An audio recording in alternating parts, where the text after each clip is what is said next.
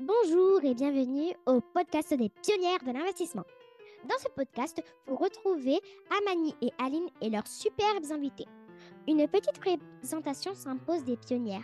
Amani est une investisseuse entrepreneuse en immobilier, aussi enseignante universitaire et, une maman extraordinaire. Eh oui, c'est ma maman. Aline est la copine de ma maman et elle est connue sur les réseaux par la DAF des entrepreneurs et des investisseurs. C'est une investisseuse aguerrie qui a fait toutes les boulettes. Assoiffée d'informations, elle apprend tous les jours et elle est maman aussi. De Léna, dernière présentation, Maya. Eh ben, c'est moi, le son que vous entendez en fait. Je suis la junior Amani. Bon, je vous laisse avec les stars du jour. Bonne écoute Hello, hello, hello, bienvenue à nouveau dans un nouvel épisode dans les pionnières de l'investissement. On est toujours ravis de vous reprendre, euh, de reprendre euh, des épisodes avec des invités et c'est le cas pour, euh, pour celui d'aujourd'hui. Mais on veut bien quand même faire une petite intro. Merci beaucoup pour ceux qui nous écoutent, les retours qui nous reviennent, ceux aussi qui prennent le temps de mettre des étoiles, ça nous fait plaisir et des commentaires. Et, n'hésitez surtout pas à aller voir sur notre chaîne YouTube. Il y a les vidéos si vous voulez voir le podcast et l'écouter en même temps. Et, et aussi nous laisser vos retours, vos retours constructifs pour améliorer encore le podcast et en même temps des questions des, des personnes que vous voulez qu'on les invite hein, dans notre podcast Les pionnières de l'investissement. Et pour aujourd'hui, notre invité, eh ben, en fait, on, s'est connu à Toulouse dans le séminaire de Julien Invest. Du coup, by the way, coucou Julien. Et c'est une personne qu'on a beaucoup appréciée avec, avec Aline. Elle va nous présenter son parcours. C'est une personne jeune, dynamique dans l'investissement, euh, aussi le marchand de biens. Et euh, on va aller encore plus loin euh, dans, dans la connaissance de Alex, hein, connu sur les réseaux Olia Imo. C'est ça, hein, Alex hein? C'est ça. Salut les filles. Merci de m'avoir invité sur votre podcast. C'est sympa depuis le temps qu'on devait le faire. C'est super. On a trouvé une date parce que c'était pas facile. ouais, entre tous nos agendas à chacun, c'est jamais facile, mais on y arrive. C'est ça. Donc, moi, c'est Alex. On y arrive. J'ai 32 ans. Euh, je suis papa d'une petite fille de 3 ans. J'ai un beau-fils de 14 ans. Et je suis marié euh, depuis cet été. Voilà. Euh, sinon, j'ai toujours été commercial depuis une dizaine d'années. Euh, et depuis, j'ai commencé l'investissement immobilier en parallèle de, mes activités salariées pour bénéficier de ma capacité d'endettement. Et ça fait euh, deux ans que j'ai arrêté mon job euh, pour la simple et bonne raison que ma femme avait un projet de, tour du monde, tour d'Europe en camping-car. Donc, on a tout mis en œuvre avant de, pouvoir le faire pour pouvoir se permettre du coup d'arrêter nos activités respectives durant un, petit moment pour faire ce, projet qui nous tenait à cœur. Donc voilà, et je fais donc de l'investissement immobilier locatif depuis 2017 et euh, j'ai créé ma société de marchand de biens depuis euh, de décembre 2020. Voilà. Donc, tu as passé un Covid en tant que marchand. Oui, mais je le faisais en parallèle de mes activités sur fonds propres. C'était vraiment des petites opérations euh, par opportunité, on va dire. Joli parcours et surtout joli projet, hein, le tour du monde. je ne sais plus si on en avait parlé, oui, Aline, je sais. Ouais, on n'en a pas parlé. Ouais, ouais, si, si, on en avait parlé euh, dans l'avion. oui, oui, oui. Ouais, c'était vraiment un chouette projet. Moi, à la base, on a fait tout ça en Moi, à la base, ça me faisait un peu peur, ça me faisait pas forcément rêver quand ma femme m'avait vendu ça. Mais franchement, avec le recul, c'était vraiment une période incroyable. Maintenant, on, voyage que comme ça et c'est vraiment comme ça qu'on qu'on se plaît dans, dans notre vie et c'est vraiment une incroyable expérience. Et avec le recul, on a investi pas mal d'argent dans divers projets immobiliers et notre meilleur investissement, c'est vraiment l'investissement dans le camping-car. Top, il est validé par tous les membres de famille. validé. Carrément. top, top, top. Et, et est-ce que tu peux nous parler plus sur cet investissement de camping-car Enfin, est-ce que tu l'as aménagé, le coût que ça a pris Voilà, n'hésite pas à nous partager. On entend plein de choses sur les camping-cars. On nous dit que c'est un investissement qui est super important financièrement. Alors, oui, et non, nous déjà, on a acheté ça avant le Covid, donc avant que ça explose un peu, qu'on en parle vraiment à la télé. On a dû l'acheter en 2018, je crois. Euh, mais franchement, c'est bah, de toute façon, on est un peu comme ça, on fonctionne à l'instinct. Dès qu'on a une, enfin, on a une envie, on passe à l'action sans vraiment trop se poser de questions. Donc, on n'avait jamais essayé le camping-car. On s'est dit, on va en acheter un. Et au pire, si ça ne nous plaît pas, euh, bah, on le revendra. Donc, il fallait quand même trouver une bonne opportunité. On a acheté un, vieux camping-car qui est de 96, donc assez vieux. On a acheté ça, je crois, 12 000 euros. Euh, et donc, on est parti. La première fois, c'était en été. Euh, on a fait toute la côte ouest, donc j'ai dû passer pas loin de Toulouse à Manille. On est parti de La Rochelle jusqu'à l'Espagne presque, tu vois. En fait, c'était l'été, c'était blindé.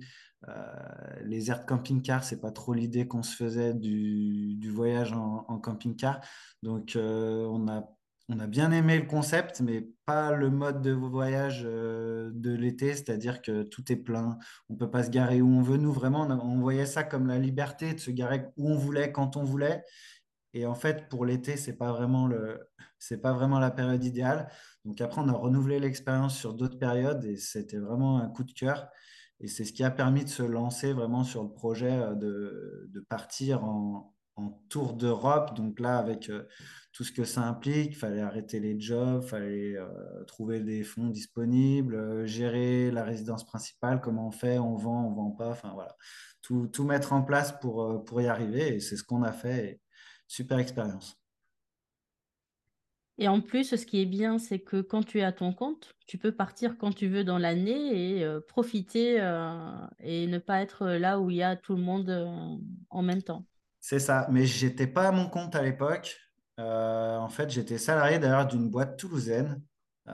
J'avais demandé un congé sabbatique qui a été refusé parce qu'ils ne pouvaient pas se permettre de laisser le secteur trop longtemps sans, sans, sans qu'il y ait de commercial.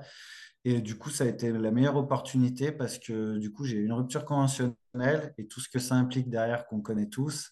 Euh, et du coup, je suis parti euh, comme ça. Et euh, maintenant, pour rien au monde, je peux retourner dans un mode de, de vie salariat, bosser pour quelqu'un, etc. Mais voilà. Et c'est comme ça que tu es arrivé sur le marchand? Non, parce que je l'avais déjà créé en parallèle. Enfin, j'avais, j'étais allé sur le marchand en connaissant un peu, enfin, en anticipant un peu tout ce qui allait nous arriver. C'est-à-dire qu'on a fait le choix de vendre notre résidence principale avec ma femme.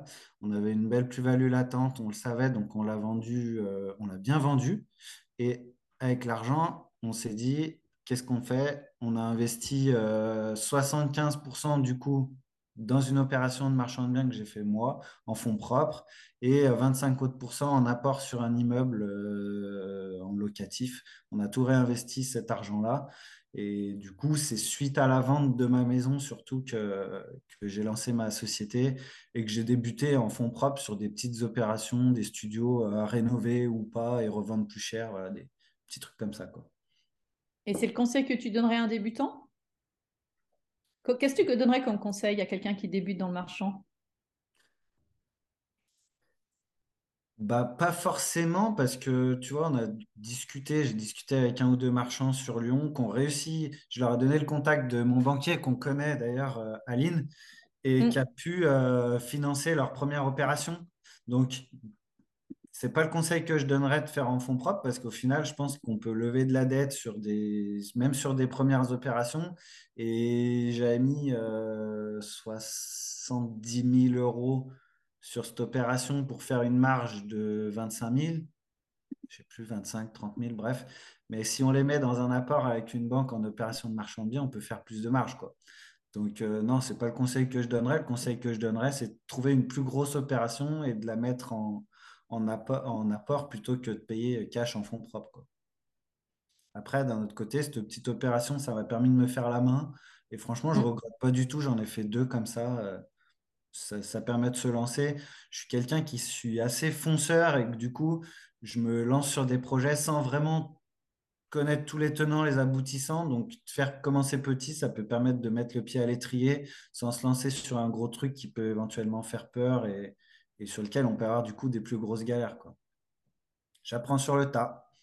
D'ailleurs, tu t'es pas formé au marchand, tu t'es formé au fur et à mesure euh, quand tu t'es lancé, c'est ça? C'est ça, c'est ça. Et puis, je pars du principe que je m'entoure de personnes qui connaissent, enfin, qui sont spécialisées dans leur domaine. Tu as ton notaire qui est spécialisé sur le droit immobilier, tu as le, comptable qui est spécialisé sur la, la fiscalité, tu as des avocats qui peuvent encadrer des opérations pour la gestion de la TVA. Enfin, voilà je connais pas tout. Au pire, il bah, faut payer quelqu'un, ça, ça enlève un petit peu de marge, c'est pas grave, mais voilà, être bien entouré. Quoi. Très bien. Et, euh, et Alex, hein, est-ce que tu peux nous partager hein, la première opération que tu as fait en marchand de biens en chiffres? Comment tu l'as trouvé? Les prix, j'imagine que tu l'as déjà vendu ou pas encore. Euh, voilà, n'hésite pas à, nous, à, nous, faire voilà une personne qui veut se lancer en marchand de biens. Euh, les étapes euh, d'une, d'une, petite opération Comment ça se passe? Ok. Donc, il faut savoir que j'étais salarié et que j'avais quand même pas mal de temps. Je bossais, bossais pas 60 heures par semaine, ça me laissait un peu de temps pour le gérer. Euh, la première opération, c'est une opération que j'ai trouvée sur le bon coin, euh, comme la deuxième, comme la troisième, comme la quatrième d'ailleurs. Voilà, donc il y a quand même des opérations à faire mm. sur le coin, contrairement à ce que tout le monde peut dire et peut croire c'était quand même vendu moins cher. Je pense qu'elle s'est un peu plantée sur le prix de vente. C'était une, ancienne. Euh, on est sur un prix d'achat à 60 000 euros. Donc, frais de notaire, euh, je ne sais plus, on devait être à 2-3 000 euros en frais de notaire réduits. Euh, j'ai fait l'offre sans condition suspensive de prêt parce que j'avais les fonds disponibles grâce à la vente de ma maison. C'est ce qui fait que j'ai eu l'offre parce que j'avais pas de conditions suspensives et surtout, euh, c'est là qui m'a aidé aussi mon ancien job de commercial. C'est-à-dire que commercial, c'est pas vendre des produits, euh, c'est plutôt amener un côté humain dans tout ce qu'on fait. C'est vraiment ce que j'aime, mmh. rencontrer des gens, créer du lien. Euh, c'est comme ça d'ailleurs qu'on s'est rencontrés tous les trois. Et du coup, je pense que mmh. ça a bien matché. Il y a eu un feeling. Elle m'a donné à moi plutôt qu'un autre parce que je crois qu'elle a eu une dizaine d'offres euh, au prix euh, dans la journée. Bref, du coup, j'ai acheté cet appartement qui était un studio de 31 mètres carrés euh, à rafraîchir. Donc, j'ai rafraîchi. J'ai peut-être mis, je je sais plus, j'ai mis 6-7 000 de travaux. Euh, donc ça m'est revenu à peu près à, à 70 de mémoire et je l'ai revendu 95. On doit être à peu près sur ces chiffres-là. Très bien. Six, et, six euh, mois après, à peu près, parce que je bossais, pas... enfin six mois, c'est pas mal en fait. C'est bien six mois. Oui. C'est rapide. Hein. C'est bien. C'est bien hein, comme délai. Hein. Les, les 6 000, 7 000 euros de travaux, ça, ça englobe quoi en termes de travaux? Parce que aussi en marchant, il y a aussi la TVA par rapport aux travaux qu'on met en place. Comment tu as optimisé cette phase-là? Est-ce que tu connaissais déjà la TVA totale euh, ou bien la TVA sur marge ou exonérée de TVA ou pas encore quand tu as commencé? Oui, je connaissais quand même. L'idée, c'est, enfin, mon idée toujours actuellement d'ailleurs, c'est de rester sur des opérations en exo de TVA Mm. Euh, c'était vraiment que des petits rafraîchissements. C'était, euh, j'ai repeint, cuisine, un peu de salle de bain. Un peu de cuisine, un peu de salle de bain. Enfin, voilà, c'était vraiment léger.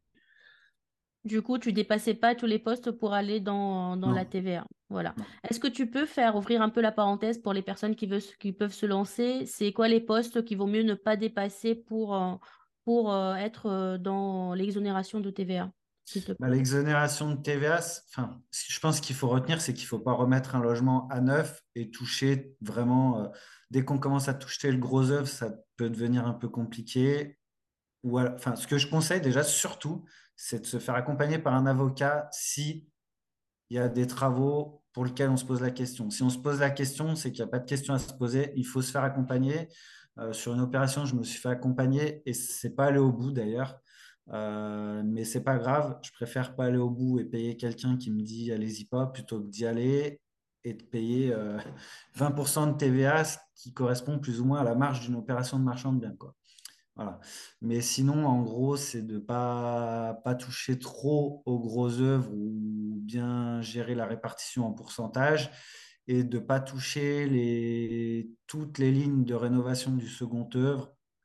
Après, euh, je rentre Enfin, je ne les ai pas tous en tête, mais. Euh, voilà, c'est tout ce qui est menuiserie, aussi les radiateurs. Euh, les radiateurs, Électricité, plomberie, plancher, euh, isolation. Mm. Enfin, voilà, c'est quand même assez précis. Mais justement, de se faire accompagner par un avocat, c'est top parce que maintenant, je me suis fait accompagner une fois et je pense que si j'avais un second dossier, j'arriverais à le gérer de manière autonome. Donc, voilà, j'ai appris en payant assez cher, mais j'ai appris au moins la, la règle, comment on peut essayer de contourner un peu le truc. Euh, et après aussi, pour se protéger, c'est bien de mettre en place un huissier avant travaux et après travaux pour se protéger en cas où il y a un retour par rapport à la TVA. Beaucoup de, marchands le font. Après, pour une petite opération comme ça, une petite, un petit rafraîchissement, euh, est-ce que ça vaut le coup ou pas? Mais bon. Je pense pas. Après... Non, là, pour le coup, non. C'est sûr que non. Vu les travaux, les petits travaux que j'ai engagés, c'est sûr que non. Euh, après, là, l'opération dont je vous ai parlé, c'était plus gros. Il fallait tomber des planchers qui étaient porteurs. C'est plus lourd. Là, pour le coup, c'est un gros projet. Je n'avais pas d'autre option que de me faire accompagner par un avocat. Je préfère. Ça coûte un peu, mais au moins, euh, on dort tranquille. Pour avoir une idée, ça coûte combien un avocat quand il t'accompagne sur un projet pareil? Ça m'a coûté, ça m'a coûté quand même pas mal parce que déjà, avant toute chose, il fallait que je fasse venir une entreprise qui fasse un diag pour interpréter, enfin pour interpréter, pour me donner l'info si le plancher a tombé est porteur ou non. Ah, c'est un bureau d'études, hein oui. Ouais, c'est un bureau d'études, c'est ça. Études de structure, oui. oui. Ça, ça a dû me coûter, je crois, 2500 euros. Et ensuite, l'avocat, c'est l'avocat que tu connais, euh, Aline. Mhm le cabinet à Lyon, et ça m'a coûté, je crois, 3600 euros. D'accord. Donc, ouais, ça m'a quand même Pour un projet que tu n'es pas parti. Euh... Voilà. c'est le jeu, voilà, ça fait partie du, du, risque à prendre, entre guillemets. Je préfère mm. prendre un risque et engager 6000 pour pas y aller plutôt que d'y aller et de faire une une bêtise et, regretter derrière. Quoi. Tout à fait. On l'a tous fait, hein, tu sais, des opérations où, on donne et on va pas au fond. Euh, après, ce qu'il faut, euh, la petite astuce comptable, c'est que tu, tu, gardes les factures et tu demandes les mettre sur des prochains projets pour les déduire. C'est ce que j'ai fait, ouais. Voilà. Tu mets, voilà, opération non achevée euh, et c'est déductible comptablement. C'est ce qui m'attend. Du coup, je commence le bilan de, ma nouvelle, de mon nouvel exercice avec un petit point noir, mais c'est pas grave. On l'a tous, hein, tu sais, on l'a tous, euh, on l'a tous fait. Hein. Et d'ailleurs, peut-être Aline pourra donner plus, euh, t'ouvre plus la parenthèse euh, par rapport à nos auditeurs. Quand on est en marchand de biens, la comptabilité se fait par opération. Oui. Du coup, elle est différente d'une société, enfin une autre société. Est-ce que tu peux donner plus d'infos dessus par rapport à ce que tu viens de dire? Bah, ce qui est important déjà quand vous choisissez un expert comptable, c'est savoir s'il a les compétences du marchand, parce que le marchand, c'est quand même très, très spécifique. Et il faut savoir que le premier poste de l'État, c'est la TVA. Et comme euh, l'État peut récupérer euh, potentiellement de la TVA, c'est vraiment des structures où on va être bien contrôlé.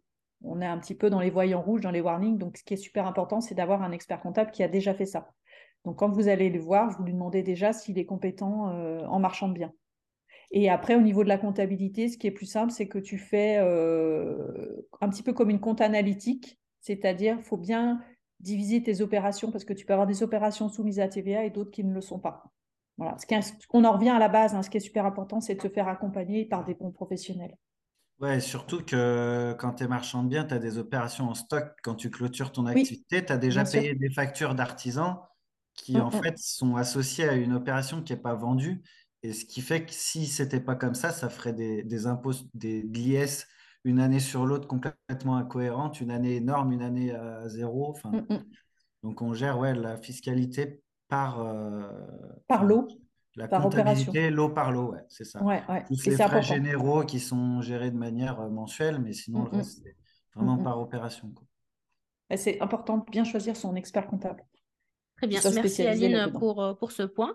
Euh, du coup, moi, je reviens aussi à cette, à cette opération, Alex. Au moment du compromis, tu l'as signé en tant que personne physique ou bien en tant que euh, marchand de biens. Et est-ce que tu as pu négocier de rajouter la clause de publicité, de commercialisation dans, dans le compromis? Et est-ce que tu t'es présenté en tant que marchand quand tu as commencé la négociation? Voilà, ça fait beaucoup de questions, mais ça revient au même. je...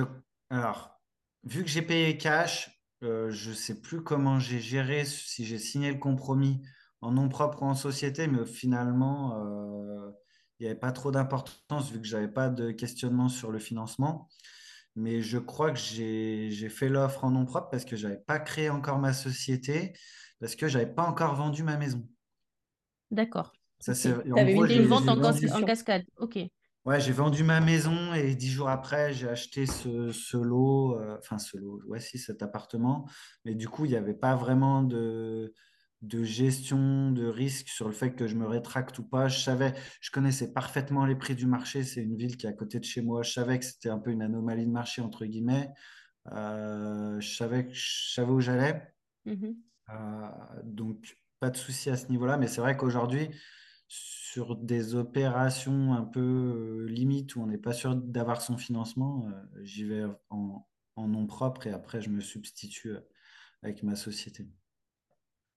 Très bien, et tu mets quand même la clause de, commercialisation pour pouvoir commercialiser. Je ne l'avais pas mise. Je l'avais pas mise parce qu'il fallait que je fasse des travaux que je ne pouvais pas faire en étant sous compromis, tu vois. Donc je savais que je, ferais une marge sur le dossier, donc que j'aurais pas de mal à le vendre. En plus, je l'ai vendu en, 2021, il n'y avait pas de sujet sur les financements. Euh. Mmh Très bien. et entre euh, le moment où tu as signé l'acte le, l'acte authentique et que tu as revendu, ça a pris combien de temps? Ce que je disais tout à l'heure, je pense six mois à peu près, peut-être six, huit mois, peut-être un petit peu plus, ouais. Mmh, mais c'était petit, il n'y avait pas des gros travaux. Je mmh, j'ai même pas changé le sol, c'était vraiment pas dans son jus, mais assez sain, quoi. Très bien. Qu'est-ce qu'elle t'a apporté cette, euh, cette première opération dans ta carrière, ton évolution en tant que marchand de biens? Bah, Ça m'a rassuré.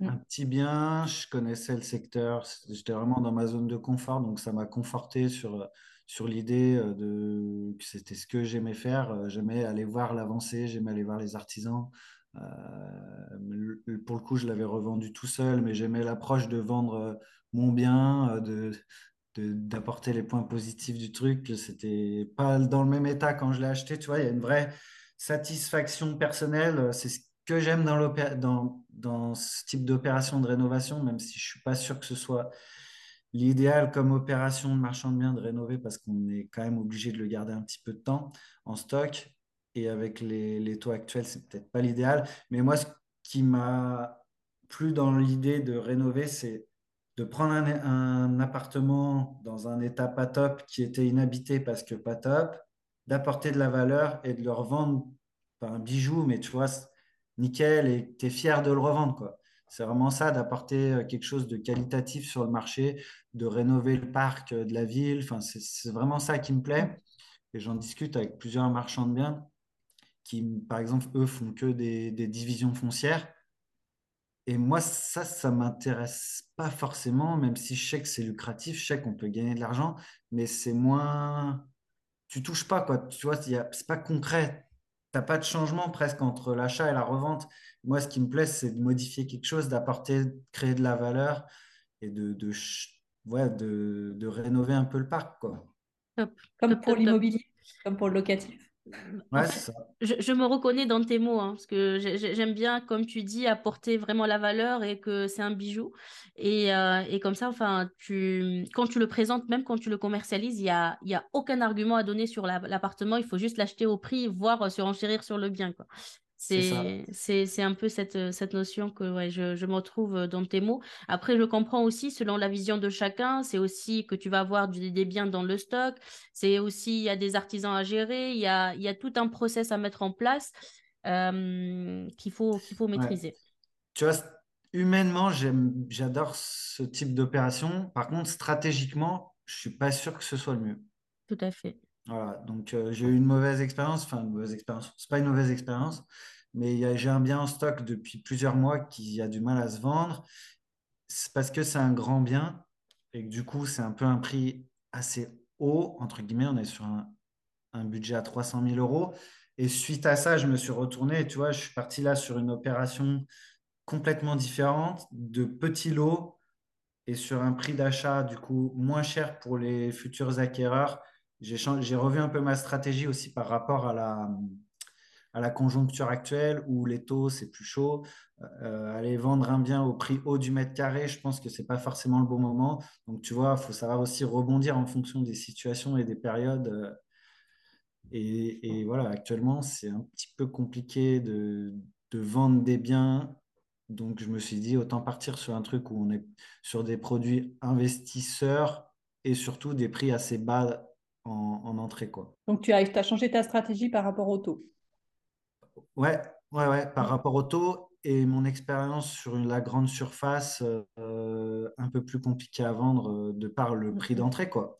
Un bien à 300 000 euros, ce n'est pas tout le monde qui peut l'acheter, surtout actuellement avec la montée des taux, alors qu'un bien à 60 000 euros, j'ai envie de te dire que même quelqu'un qui gagne le SMIC, il peut presque acheter un bien à 60 000 euros. Quoi.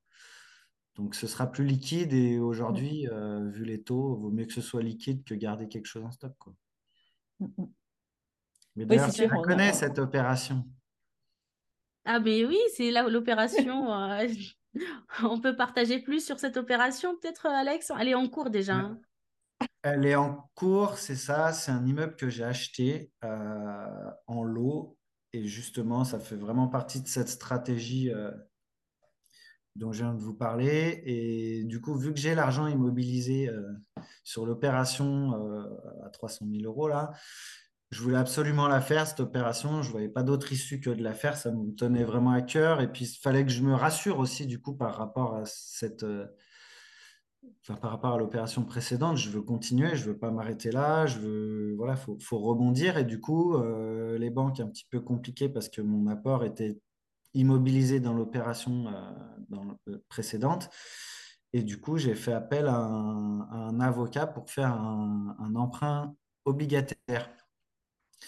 Euh, c'est-à-dire que c'est un peu de la love money, c'est-à-dire que euh, bah, on, trouve des, investisseurs privés, euh, dont Aline fait partie, et qu'on rémunère pour ce, placement de manière assez importante, entre guillemets, en tout cas par rapport à ce qui peut se faire dans les banques. Donc, c'est-à-dire que je rémunère les investisseurs à hauteur de 10% par an. Donc, ça, c'est un montant brut. Et J'y reviendrai après, mais en gros, il y a des biens que je vais garder très peu de temps. Donc, pour que les investisseurs que je rembourse en premier soient quand même gagnants, j'ai mis un taux euh, minimum de 7%. C'est-à-dire que si Aline, je lui prête, euh, enfin, si Aline, pardon, me prête son, son argent que 4 euh, mois, eh ben, je vais lui donner 7%. Voilà. Donc, c'est le premier emprunt obligataire que j'ai vu comme ça. Ouais, je, Ouais, je veux bien, je veux bien développer. C'est de très beaux euh, pourcentages. Hein. ce que vient de dire Alex aujourd'hui avec la conjoncture actuelle, ben en fait l'argent c'est pas un souci. C'est plus d'aller chercher, même si la banque aujourd'hui elle finance pas pour les personnes qui débutent en marchand de biens, on peut quand même aller vers les investisseurs privés, des, des personnes lambda tout simplement, hein, qui veulent quand même fructifier leur argent. Et on sait très bien, il y en a pas mal de personnes qui ont de la trésorerie en livret, euh, en compte courant parfois. Euh, voilà, c'est que euh, cet argent, avec l'inflation, il perd de la valeur. Et le fait de partir dans des projets comme ça, c'est une stratégie gagnant-gagnant. Le marchand de biens, c'est bien, il peut financer plus d'opérations et aussi il peut avoir une force de frappe dans la négociation en ayant un financement comptant et sans clause suspensive. Et en même temps, pour les investisseurs privés, eh ben, en fait, ils se sécurisent tout simplement par rapport à l'inflation. Et je pense que c'est quand même sécuritaire de point de vue euh, par rapport à l'historique du marchand de biens et, tout ce volet-là. Mais euh, sur une année, aucun support qui peut te ramener 10% euh, brut par an et 7% euh, selon, selon le pourcentage. Et d'ailleurs, Alex, moi, je suis en pleine, en pleine contrat obligataire non convertible en actions en ce moment et on a atteint 570.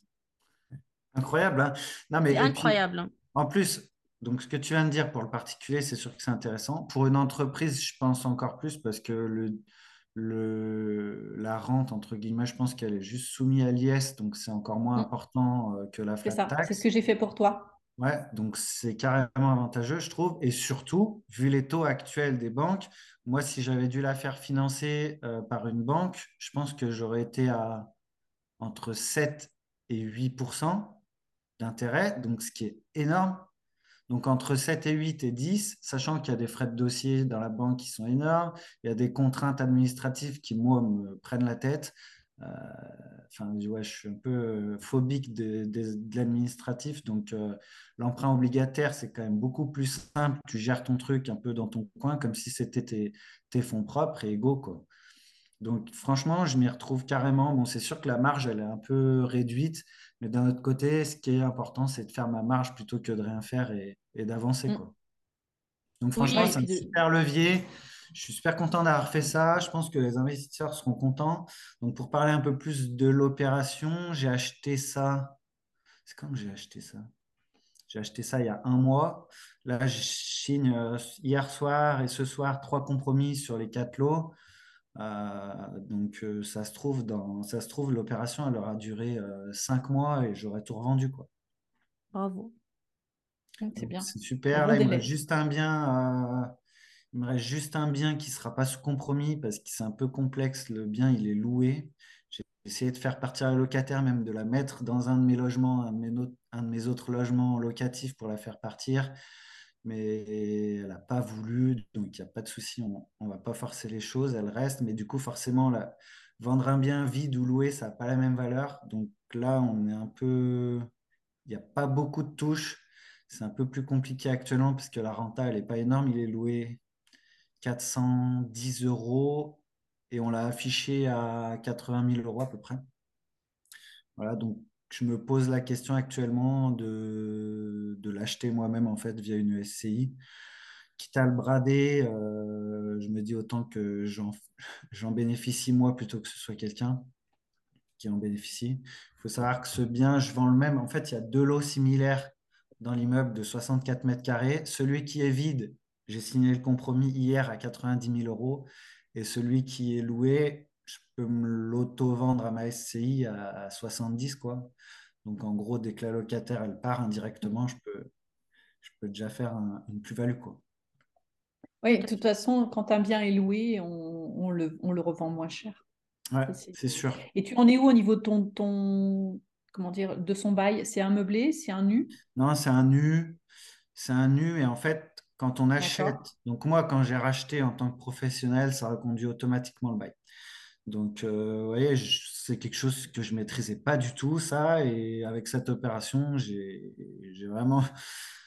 Euh, je me suis perfectionné sur ce sujet et du coup, c'est quelque chose que je connais maintenant et qui, m'aidera pour les futures opérations. Il faut savoir que même les vendeurs ne savaient pas, l'agent immobilier ne savait pas euh, comment ça fonctionnait. C'était un peu complexe. Moi, j'avais fait une offre à un prix en disant j'achète. Par contre, le seul lot qui est loué sur les quatre, j'achète que s'il est vide. Ils m'ont dit OK, pas de souci, ils ont signé l'offre, sauf que les notaires ont dit mais non, en fait, c'est pas possible, ça marche pas comme ça. Donc j'ai fait une offre plus bas et ça a été accepté pour que je me je m'en débrouille quoi. Ok. Et euh, comme c'est un immeuble, tu as mis en place un règlement de copropriété, tu as passé un géomètre pour diviser les lots ou euh, c'était déjà divisé? Pour les communs Par chance, c'était déjà divisé. Ça a été divisé en 91, je crois, donc c'est très vieux. Mais du coup, ça m'évite de faire euh, l'état descriptif de division, ça m'évite de faire un règlement, ça m'évite de faire passer le géomètre. Donc franchement, j'ai très peu de coûts sur cette opération. Donc franchement, c'est top et c'est assez facile, entre guillemets. Et c'est toi qui mets en place soit un syndic bénévole ou un syndic pro ou, ah. tu n'as pas cette obligation en tant que marchand? Euh, je pense, je ne sais pas s'il y a l'obligation ou pas. En tout cas, je le fais. Si, il y a obligation d'avoir un syndic pour que je revende l'eau par l'eau, c'est certain. Donc, je suis en cours, il est créé. Euh, je vais être le, gérant, enfin le, le, gestionnaire de syndic bénévole en attendant d'avoir vendu les lots. Et après, à voir ce qu'on fait. Si, si j'en achète un, peut-être que je resterai, je ne sais pas. En tout cas, je pense que l'intérêt commun, c'est de rester bénévole pour éviter de payer, euh, un gestionnaire qui prendra une fortune pour, pour le gérer, même si je pense que ça peut être bien pour la charge mentale, mais bon, il y a quand même la, il y a quand même la réalité économique du, du sujet. et puis, tu vois, pour le coup, il y, il y a quand même des frais d'assurance de copro qui sont assez importants. Il y a l'électricité. Et je vais mettre un, une provision euh, travaux, euh, une ligne travaux peut-être, euh, mais très faible, mais juste pour payer éventuellement des interphones, des boîtes aux lettres ou une ampoule qui claque ou des trucs comme ça, ça évite de se prendre la tête.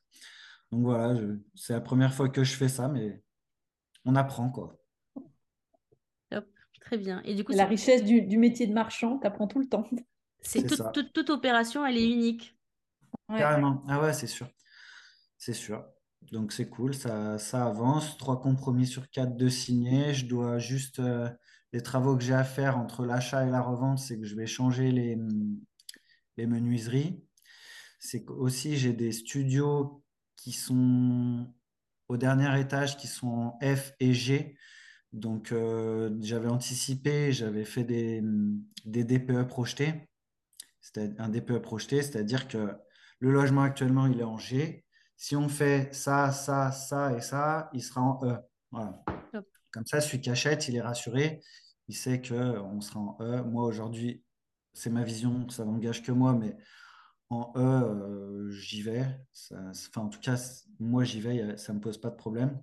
C'est peut-être pas le cas de tout le monde, mais chacun. Et c'est là où il y a l'opportunité. Hein. Ouais, ouais. Mm. Ouais, c'est ça. Puis voilà, j'y vais comme ça. J'avais fait aussi des plans 3D pour que les acheteurs se projettent. Euh, et ensuite, en termes de travaux purs et durs, j'ai les changements des menuiseries. J'ai les deux studios en haut à dissocier l'un de l'autre d'un point de vue compteur d'eau, enfin non, d'un point de vue réseau d'eau et réseau électrique parce qu'ils ont été reliés l'un à l'autre parce qu'il n'y avait qu'une famille. Mais c'est des choses assez simples. Et euh, c'est la démolition qu'on a vue hier soir dans ta story? C'est ça, mmh. exactement. Je, suis intervenu à un plombier aussi pour enlever la chaudière et les réseaux pour éviter de s'embêter après pour ça. Voilà. Très bien. Et tu fais faire les travaux par des artisans?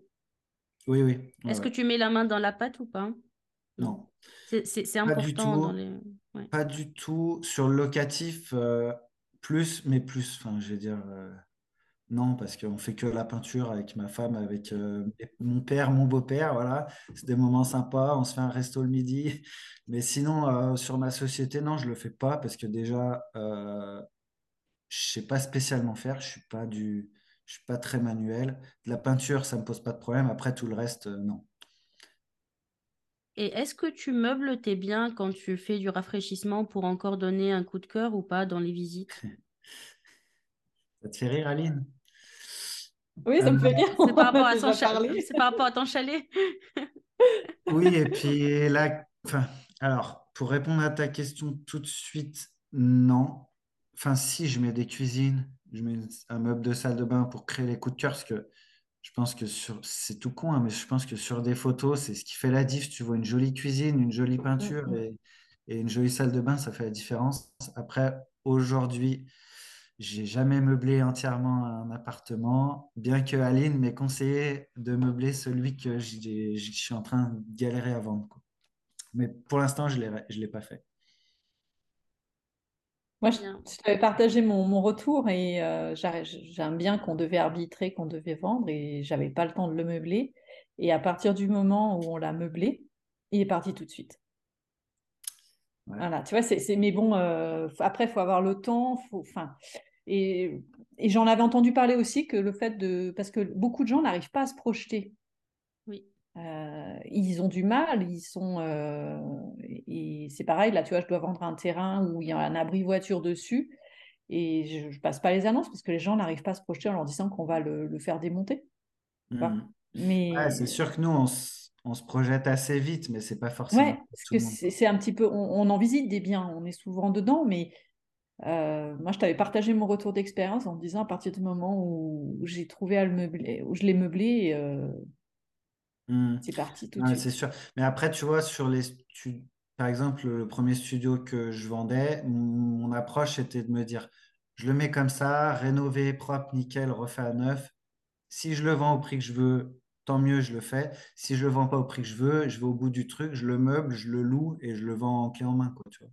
Ah, mm, cool. Oui, parce que tu avais un projet, de... Oui. Pardon. Tu avais un projet clé en main, c'est ça?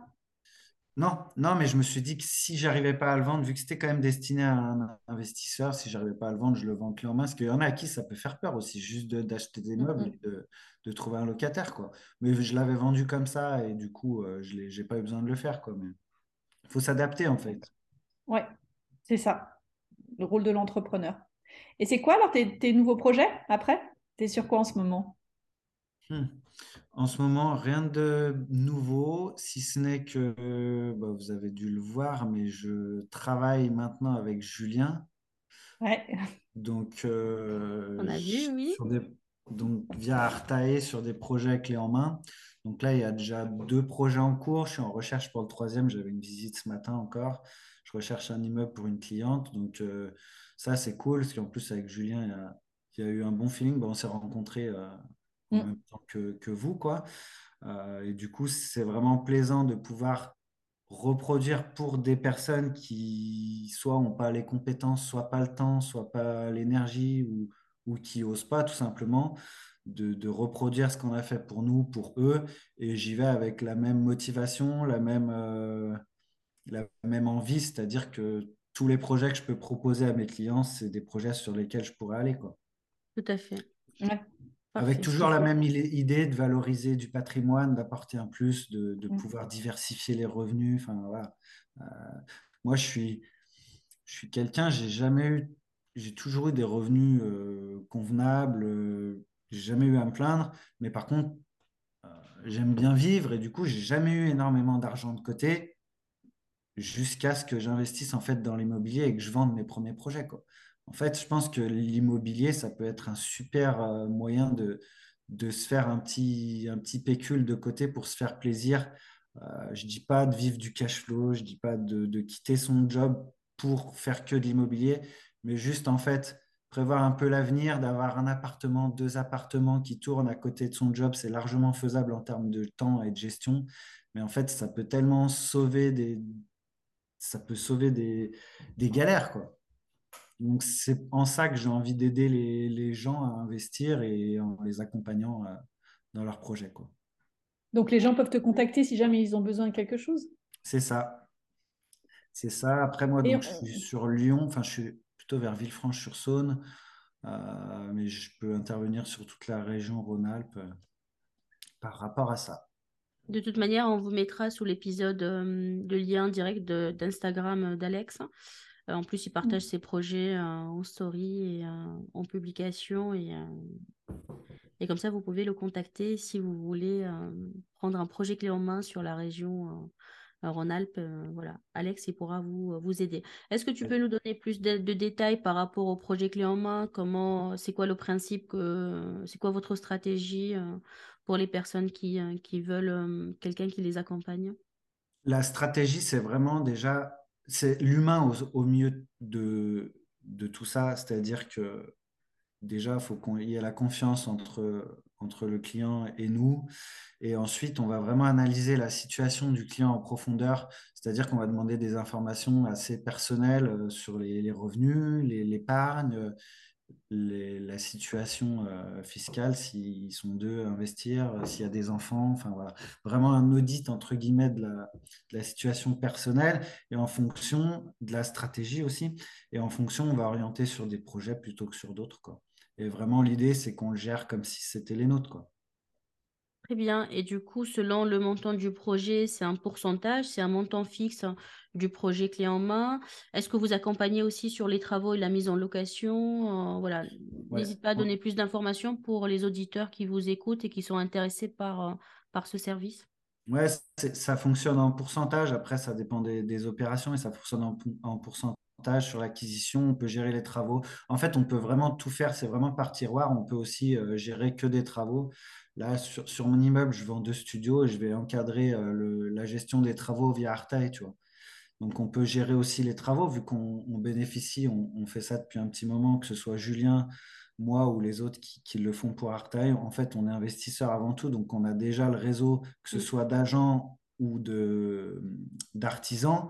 Donc en fait, on en fait bénéficier à, nos clients et on peut gérer les travaux comme l'ameublement, comme euh, la gestion. Enfin voilà, c'est vraiment du cas par cas et on est assez souple par rapport à ça. S'il y en a qui veulent juste gérer la phase travaux, juste la phase acquisition, il n'y a pas de il n'y a pas de problème, on, s'adapte en fonction des clients. Quoi. C'est bien, ok. C'est bien. Et sinon, à titre personnel, bah, j'ai deux projets. Bah, du coup, peut-être celui, le dernier lot de, mon projet de marchand de biens, peut-être que je vais acheter euh, à titre personnel et que je garderai ou pas le jour où la locataire elle part. Et j'ai un second dossier sur. Euh, bah, c'est dans l'immeuble euh, dans lequel j'ai un projet clé en main. L'agent IMO que je connais depuis un moment m'a proposé un, studio aussi. Donc, je me suis positionné. Je devrais signer le compromis ce jeudi. Voilà, donc c'est un, projet où ma stratégie, c'est n'est pas le cash flow, puisque je devrais me mettre en. Là, c'est un SCI avec un ami de longue date. Euh, on avait pour projet de bosser ensemble sur l'immobilier et ça sera le premier projet. Euh, et l'idée, c'est vraiment de se constituer un patrimoine. Euh, c'est pas de gagner de l'argent à l'instant T, parce qu'aujourd'hui, avec les taux, pour moi, ça devient très compliqué, sauf si on fait de la LCD, mais ce n'est pas mon idée. Euh, donc l'idée, c'est de faire un petit effort d'épargne le moins possible. Mm. Euh, je pense que même, même malgré le prix d'achat très bas, on sera quand même obligé. Et en fait, je sais que le jour où je le, je le, termine, je peux le revendre déjà plus cher que ce que je l'ai acheté. Et je pense que ça, c'est une meilleure stratégie que de viser le cash flow, cash flow, cash flow. Mm, mm. Euh, aujourd'hui, pour moi, le plus gros levier d'enrichissement sur, sur l'investissement immobilier, c'est le remboursement du capital et la plus-value latente. Quoi. Le cash flow, c'est bien si on l'a en troisième, mais il ne faut pas que ce soit la priorité. Quoi. Ce qui est un petit peu compliqué pour les nouveaux investisseurs qui ont investi avec des taux bas et qui, eux, ils n'ont que le mot cash flow. Euh, moi, quand j'ai investi, euh, j'avais des taux à, 6, à 5, 6. Donc, euh, le, cash flow, c'est un peu une anomalie de marché du auto. Ouais, je suis d'accord. Mais après, quand tu as mm. investi à 5, 6, aussi, les... le prix de l'immobilier était bien plus bas. Il était bien plus bas. Après, ce que j'ai pu négocier, c'est euh, quand les taux ont baissé, j'ai renégocié mes taux. Ouais, c'est ça. Ce que je leur dis, c'est qu'aujourd'hui, euh, mm, mm. ce que je dis euh, avec ceux qui j'en discute, c'est qu'aujourd'hui, je pense que, sauf renta à 10% ou 9%, il faut accepter de faire un effort d'épargne peut-être qu'il y aura des jours meilleurs, j'espère, et qu'à ce moment-là, il faudra renégocier le taux et peut-être que l'effort d'épargne se transformera en cash flow. Mm, et en mm. fait, c'est les intérêts qui font, qui font mal aujourd'hui. Mais d'un autre côté, qu'est-ce qu'on fait? Sinon, on fait rien. On attend que ça baisse et ça baisse pas. Qu'est-ce qui se passe quoi? Donc, il vaut mieux accepter un effort d'épargne mm. si on peut se le permettre. Euh, et puis, go, il faut avancer. Et puis, comme il y a l'inflation, automatiquement, ta mensualité est fixe. Donc après, tu vas pouvoir réindexer le montant des loyers, donc tu vas compenser un petit peu euh, cette différence. Ouais, c'est ça. Puis il faut accepter de faire un effort d'épargne, je sais pas, de 50 euros pour un bien, sachant que ton locataire, il te rembourse 400 euh, balles de ton crédit, en fait. C'est ce qu'il faut voir. Mais ça, c'est une réflexion un peu long terme, quoi. Mais faut. Et le côté de l'iceberg que tu vois pas, mais c'est le celui euh, qui, qui, apporte le plus de richesse. Ouais, c'est sûr. Le remboursement. Je, suis d'accord avec toi. Et oui, parce qu'on reçoit quand même pas mal de questions. Les taux ont augmenté. Est-ce que c'est le bon moment de passer quand même à l'action? Est-ce qu'on n'attend pas un peu? Après, euh, voilà, c'est vrai, la conjoncture actuelle fait, euh, fait cela, mais euh, c'est une conjoncture qui met en place pas mal d'opportunités et toujours passer à l'action, mieux ne rien faire. Mm, mm. c'est ça. Puis les personnes qui peuvent s'endetter actuellement et investir, c'est qu'elles ont une capacité d'endettement. Si elles ont une capacité d'endettement, normalement, elles ont la capacité aussi de faire un petit effort d'épargne. Tout à fait. Mm.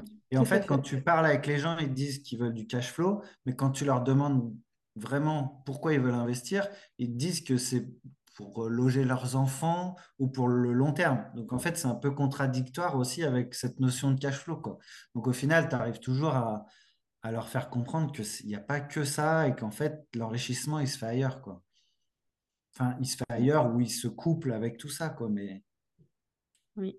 pas que ça, quoi. C'est sûr. Et est-ce que tu as d'autres projets qui arrivent pour le marchand de biens? Non, pas encore. Il faut que je sorte euh, les deux opérations là.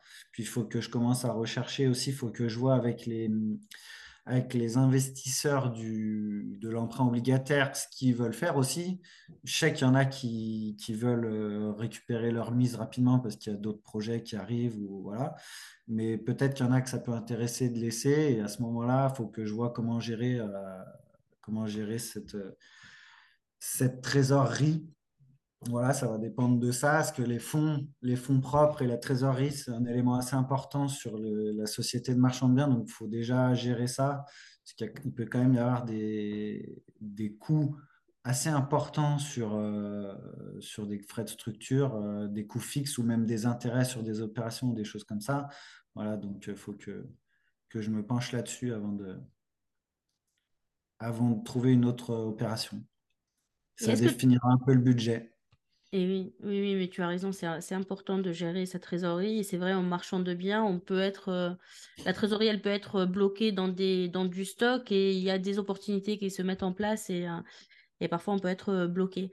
Est-ce que tu as mis en place, enfin, tu as fait des, des ventes aux enchères?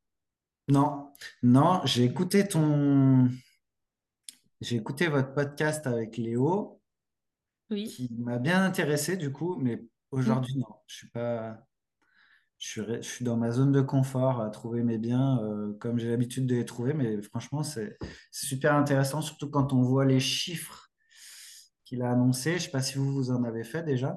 Euh, moi, enfin, nous deux, on a fait deux euh, ventes aux enchères. Et tu as acheté combien de. Alors, c'est les prix, mais combien de moins cher Enfin, combien de pourcents de moins alors, alors, pour te donner une idée, la maison, on l'a achetée prix d'adjudication 245 000 et prix de revente dans l'État minimum 400 000. Par contre, attention, il y a des, il y a des propriétaires y habitent, du coup on a commencé l'expulsion, mais c'est pas évident. Parce que le, le, le, le jugement d'adjudication, ça vaut aussi jugement d'expulsion. Mais derrière, euh, de faire, euh, de mettre en place l'expulsion avec force de l'ordre, il faut mettre en place encore un jugement avec la préfecture. Est-ce que c'est un squat? Non, non, c'est pas un squat, c'est les propriétaires. Ah, ok. Comme, ah quand, c'est les propriétaires, quand c'est les propriétaires, l'adjudication fait aussi jugement d'expulsion. Par contre, quand c'est un locataire, tu hérites d'un locataire comme tu achètes en investissement. Eh et, euh, et, en fait, tu apprends beaucoup et encore plus dans les enchères, chaque opération elle est unique du chez unique. Et l'autre, euh, c'est un appartement, c'est un studio euh, bien placé euh, qu'on a, a acheté dans les 41 000. En tout cas, il y a, y a facilement une marge de 50% minimum. Et par contre, celui-là, et tu apprends encore, hein, parce que tu, pour les clés, comment les récupérer, c'est libre. Euh, l'adresse des de la propriétaire, c'est une personne âgée qui connaît rien, qui est même pas au courant que c'est vendu aux enchères. En fait, tu, c'est, on peut faire des podcasts et des podcasts avec les enchères. Et, euh, et celui-là, on, compte, on est en train de rafraîchir euh, pour mettre en place en location courte durée. Et ce qu'on veut faire, c'est plutôt un, un projet, le vendre comme, une, comme un projet, enfin, clé en main Clé en mm. main dans quel sens? C'est avec son compte Airbnb, avec ses commentaires, avec tout son écosystème, euh, son prestataire de service et euh, son rendement. Tu l'expliques, tu l'exploites six mois et tu le revends comme un business. Quoi. Voilà, c'est ça. et comme ça, tu le, vends, tu le vends encore plus cher par rapport à nous, ce qu'on a estimé. Euh, voilà. Et on ah refait vraiment très stylé, euh, beau. Euh, on a, on a déjà on a mis une, une architecte d'intérieur dessus, euh, en côté, côté noir mat industriel, les WC pareil mat. voilà, c'est un peu dans cette, dans cette déco-là. Ouais, ouais puis si tu achètes moins cher que le prix du marché, tu peux te permettre de faire une réno un peu plus chère et qualitative. Quoi. C'est ça. Et en, même temps, même si tu te permets de faire euh, un peu plus cher, c'est aussi le vendre comme euh, une, euh, un, investissement atypique, comme un fonds de commerce, en fait, tu le vends. Et question, t'espères le vendre à quel pourcentage de rendement en courte durée pour tes investisseurs? Ah ben, je suis à 20%. Pour l'investisseur? Oui. Tu vas te l'acheter toi-même alors ben Exactement, c'est ce que je pense. je, en fait, c'est, en fait, c'est fou. Je pense à monter une ACRL de famille comme je suis à fond avec Aline et que je me l'achète. Voilà. Mais en fait, c'est, c'est que là, c'est ce que je te donne en perspective. J'ai fait l'étude de marché, j'ai fait l'annonce fictive, euh, j'ai tout euh, mis en place, mais en même temps, tu, toujours, tu te dis, j'ai pas encore le concret. Tant qu'on n'est pas passé chez le notaire, il n'y a rien de fait. Voilà. Et, euh, et c'est comme il dit, comme il dit, comme il, comme il a dit Léo, enfin moi je fais en marchant au minimum 30% et derrière je fais des, des, des rentas à 15-20%, ben, c'est normal que tu fais fructifier aussi pour toi. Bon, il faudra qu'on reparle alors des enchères. Et oui, oui, en fait, les enchères, il faut savoir que on est, on est toutes les semaines aux enchères, nous, aujourd'hui, en visite. D'ailleurs, avec Aline et Fadila aussi, on, on, part aussi en indivision, ensemble, en association pour les enchères. Il faut être là tout le temps. Il faut mettre en place les chèques de banque, que ton avocat soit là. Parfois, ça part beaucoup plus cher que le marché, parce que finalement, c'est une guerre de coq entre marchands, ou bien il y a des particuliers qui ont le coup de cœur pour des résidences principales. Il faut juste être là pour que peut-être il n'y a aucune personne qui se présente et que tu le prends directement. Mmh. Et c'est ce qui arrivé les deux fois? Euh, ben, En fait, euh, pratiquement oui. Pratiquement oui, euh, oui, non, oui, non. C'est juste, il n'y avait pas beaucoup de monde qui le Et le chèque de banque, c'est quel montant? Enfin, ça représente Alors, chèque de banque, chèque de banque, il faut 10% du, de la mise en prix. Si la mise en prix, elle est à 300 000, il faut mettre en place un chèque de banque à 30 000. Mmh. Et, et, si, par exemple, cet appartement, c'était, je crois, une mise en prix à, à 20 000 pour le studio, du coup, c'est pas 10%, il y a un minimum de 3 000. Il faut mettre en place un chèque de banque à 3 000. C'est comme le séquestre chez le notaire, en fait. C'est ça. Après, il faut pas oublier aussi les frais, hein, les frais d'avocat, d'huissier et tout ça, c'est à ta charge. Mmh. Euh, et, tout ce qui est euh, frais d'enregistrement, mais euh, il faut compter à peu près 10% du prix de l'éducation quand on est marchand de biens et 20% à peu près quand on est personne physique ou bien SCI ou autre.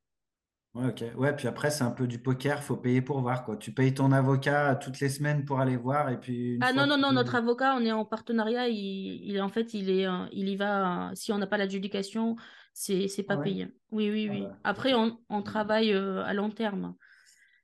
Et euh, après, sa négociation à Mani. Ah oui, moi, moi je, suis... Sujet, là. je suis. Ouais, un sujet, ah oui, oui, oui. Je, Faut je... pas trop en parler, du coup. Hein. Mais non, non, non, au contraire, tu sais, il y a, y, a, y, a, y a une place pour tout le monde. Ouais, c'est vrai. Et, euh, et par contre, il faut être là pour les visites. Les visites, c'est très important. Ça donne beaucoup d'informations. Déjà, les personnes qui viennent visiter, les marchands qui sont intéressés, petit à petit, tu vois un peu, hein, tu vois un peu, euh, un peu le cercle. C'est pas très grand. Hein. Et, et, aussi la situation des propriétaires. Est-ce qu'ils comptent vraiment vendre ou pas? Un propriétaire qui ne te laisse pas entrer pour, pour la visite ou tu, tu, tu entres avec les forces de l'ordre, tu sais que tu mettras un an ou deux à le faire sortir. Ouais. ouais après, moi, l'avantage aussi, c'est que mes activités, ça me laisse du temps et c'est comme ça qu'on fait les meilleures opérations quand on est disponible et qu'on peut être réactif sur un dossier. Quoi. Mmh. Mmh. Nous, on, a, on, a, on a notre collaborateur qui est là pour toutes les visites qui nous intéressent. Et à partir de la visite, on a tous les éléments. Est-ce qu'on y va aux enchères ou pas? Et aux mhm. enchères, on fait toujours les chèques de banque. Et, euh, et euh, je peux te dire, toutes les semaines, on est là.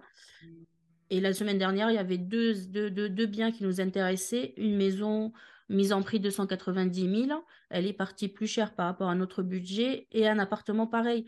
Mais il faut, il faut accepter le jeu. Pourquoi? Parce qu'on peut. Euh, c'est une nerf. c'est, vraiment, c'est une guerre, une guerre psychologique qui n'est pas évidente. Euh, parce qu'on est en train de rajouter milliers par milliers, par milliers d'euros, mais on ne se rend pas compte de tous ces milliers d'euros qui sont en train de se rajouter. Il faut juste se dire, avant d'aller, j'ai une barrière de temps, je ne la dépasse pas, même si la personne qui la prend, elle, est, elle dépasse 200 euros. Ouais, il faut pas trop se prendre dans le jeu, quoi. faut rester... Non, il ne faut pas. Je peux te dire la dernière que c'est deux, euh, deux personnes, euh, deux marchands, ils, sont, ils ont fait presque 60 000 à chaque fois sur, enchérir de un, millier d'euros. Après, c'est une question d'ego encore. Quoi. Ouais. Et c'est ça. Et c'est ça. Il ne faut pas tomber dans ce jeu et de se dire, voilà, tu es là pour faire de la marge indépendamment. Et un conseil pour les personnes qui veulent aller dans les enchères, c'est d'aller, tu peux, hein, tu peux assister, tu peux assister euh, en visiteur. Comme ça, au moins, tu commences à, à, voir. Hein. Je peux te dire, moi, j'étais déjà visiteur et j'avais euh, j'avais une tachycardie. Hein. Ok. Ouais. Et j'étais une fois, et j'étais, j'étais une fois qu'il y avait personne. C'est un appartement plus qu'on a visité. On n'avait pas les chèques de banque et on était, euh, oh, si on avait les chèques de banque. D'où le fait qu'il faut être là tout le temps. Ok, bah bonne info à prendre, carrément. Mm. Moi, j'ai une info à vous donner aussi avec Julien. on va organiser un séminaire à Villefranche-sur-Saône, chez moi, dans le théâtre qu'on a avec ma femme. Donc, je compte sur vous pour être là. Ce sera en octobre 2023. Tu as déjà les dates? Pas encore. Il faut qu'on bloque ça, mais... Eh bien, écoute, avec grand plaisir. Avec grand plaisir. Je vous ferai découvrir tout ça. Yes, yes, yes, yes. Avec grand Et avec Amani, on s'est inscrit au séminaire de Christelle. On sera le 11 juin à Lyon, si tu veux venir. Le dimanche. Ah, mais en juin, c'est tous les spectacles de théâtre. Euh, D'accord. C'est ça, hein, c'est le 10. C'est à quelle date, Amani, qu'on va? C'est le 10, 10, 11, je crois. Le 10 ou 11, voilà. Ok. Eh ben, pourquoi on pas. Sera sur Lyon. Voilà, mais on peut, on peut se voir. Et d'ailleurs, est-ce que tu peux nous parler plus par rapport au projet de théâtre? Sympa Ouais, ouais, ouais, carrément. Bah, c'est ma femme qui est dans le théâtre depuis 20 ans. En fait, elle donnait des cours dans les, dans les mairies. Et bon, je ne suis pas rentré trop dans le détail, mais en gros, on a dû rentrer de manière un peu anticipée du Tour d'Europe en camping-car parce que notre fille a eu des soucis de santé. Et du coup, on s'est retrouvés, on n'avait plus rien. Euh, enfin, plus rien. Je ne vais pas faire le caliméro, mais on n'avait plus de maison, on n'avait plus de boulot, entre guillemets. Et on s'est retrouvé, euh, on a de la chance, euh, nos parents ont une, résidence secondaire, donc on a pu y aller pour se, retourner un petit peu. Et on s'est retrouvé comme ça, c'était vraiment pas facile à gérer. Et hum, je dis à ma femme, mais qu'est-ce qui te ferait plaisir de faire? Qu'est-ce que tu aimerais faire? Elle dit, bah, j'aimerais bien avoir mon théâtre. Je dis, bah, ok, bah, on va monter un business plan, on va essayer de concrétiser ça et on va, voilà, on va essayer de trouver ça. Et le, je sais plus, dans la semaine ou le jour même, je sais plus exactement, mais en gros, on a vu ça sur le Bon Coin, un, théâtre à Villefranche-sur-Saône, c'est enfin, à 10 km de là où on a toujours vécu. Et du coup, bah, Go, on a, on a acheté euh, un théâtre à Villefranche-sur-Saône qui, du coup, est exploité euh, comme tel depuis septembre. Euh, et là, on a, on a tout fini de mettre aux normes PMR pour recevoir du public et pour pouvoir faire une programmation de spectacle, etc. Donc ça, c'est notre gros projet qui n'était pas du tout prévu, pas du tout euh, budgété, mais en fait, euh, c'est vraiment notre projet de vie incroyable et du coup, c'est vraiment un chouette projet. Donc ça nous, ça nous occupe pas mal, mais voilà, c'est vraiment un, un super projet. Je vais y faire mes bureaux, on va y faire des bureaux.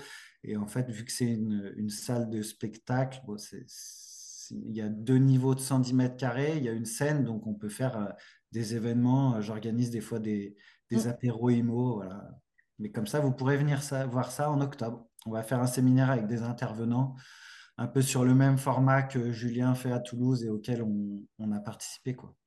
Bravo, joli projet. Dès les dates, tu nous envoies un message? Ouais, avec plaisir, ça marche. Cool, cool, cool. Et, euh, et du coup, vous avez mis en, vous avez mis en place une, hum, une société d'événementiel ou comment tu as fait pour, euh, pour euh, l'exploitation du théâtre ou, voilà, Si tu peux nous partager plus le projet? On a une SCI qu'on a créée. Pour les murs? Pour les murs. Ça a été un peu compliqué le financement. On nous a demandé des apports très conséquents. Et en fait, cette SCI, elle loue à l'association, la compagnie de théâtre, qu'on a créée aussi pour ça, parce qu'elle en avait une, mais on a dû en créer une autre, et à ma société de marchand pour le bureau. ça permet de réduire, de diluer un peu le, crédit et pas de le mettre que sur la tête de l'association. Euh, voilà comme on a fait. Et aujourd'hui, euh, si j'organise un événement euh, comme un séminaire, ce sera via ma société, je pense, ou via Artae peut-être même. Et par contre, toute la partie spectacle, ça reste d'un milieu associatif, donc ce sera tout géré sur l'association. Mhm. Et ma femme, en fait, elle a, des, elle a 60 élèves cette année. Pour une première année, c'était top. Et je pense que l'année prochaine, ça risque d'être un peu plus important. Il faudra qu'on structure ça, mais c'est un peu dur de voir comment ça va évoluer. Quoi. Elle, elle fait aussi du, des cours en ligne ou pas? Ouais. ouais, pendant le confinement, elle n'avait plus trop de boulot parce qu'elle est comédienne, euh, marionnettiste, prof de théâtre, elle est vraiment sur toute cette partie artistique. Du coup, elle a dû un peu se réinventer parce qu'il n'y avait plus de boulot. Donc, elle fait des, des cours de confiance en soi, entre guillemets, sur la, sur l'expression orale, sur la prise de parole en public, sur des choses comme ça qui on se rend pas compte, mais c'est super important. Mm, mm. moi, je vois euh, quand j'étais en BTS, j'étais incapable de passer devant tout le monde.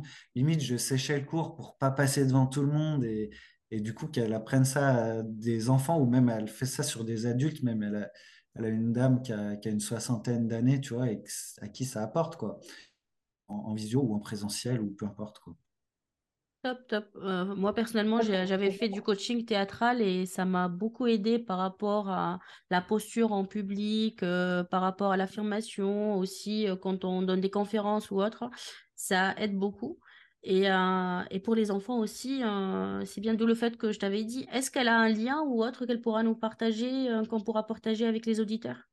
Bah, ça peut être le. Elle a un Facebook et un Instagram et ça s'appelle le cours H.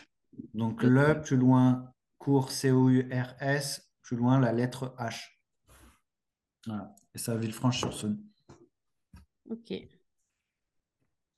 Voilà. Ben, c'est noté. On mettra du coup euh, le profil euh, en bas de cet épisode. Et eh ben, déjà une heure, hein. le temps va passer euh, rapidement. Et en plus, surtout, Alex, il a un rendez-vous à 14h. ouais, on va enchaîner. Hein. Et tu aurais quelqu'un à nous conseiller après ton passage? Qui est-ce que tu voudrais voir passer après toi? Ben, mais vous le connaissez? Julien? Oui. Allez. Allez, on va demander à Julien. Ouais. Avec plaisir. Euh, ben, on a une vision un peu similaire sur, sur le cash flow notamment. Après, euh, il a un, patrimoine assez important avec des stratégies, mais bon, euh, il y, a son livre qui explique pas mal ça aussi. Je pense que ça peut être euh, inspirant. Quoi. Mm, mm. Merci pour le partage. Et tu aurais un livre à nous recommander pour aider, qui t'a beaucoup apporté ou quelque chose, un tips? Pas forcément. J'en ai lu beaucoup euh, pendant le confinement, mais voilà, pour apprendre un petit peu les bases, mais pas forcément en termes de, de mindset, tu vois. Non, non, mais ou même un bouquin qui t'a ah, euh, beaucoup apporté ah ouais, mais et qui peut aider. Euh, mais c'est des romans, donc c'est pas forcément. Euh, attends, je me rappelle plus du titre.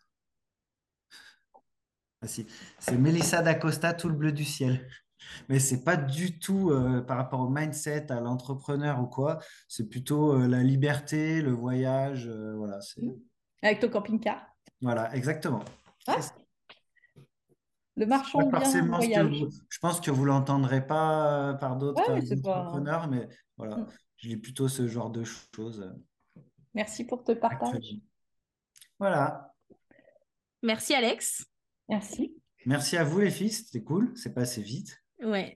tu te posais des questions, tu dis comment on va faire. Oh, tu as dit on y va comme ça. On verra.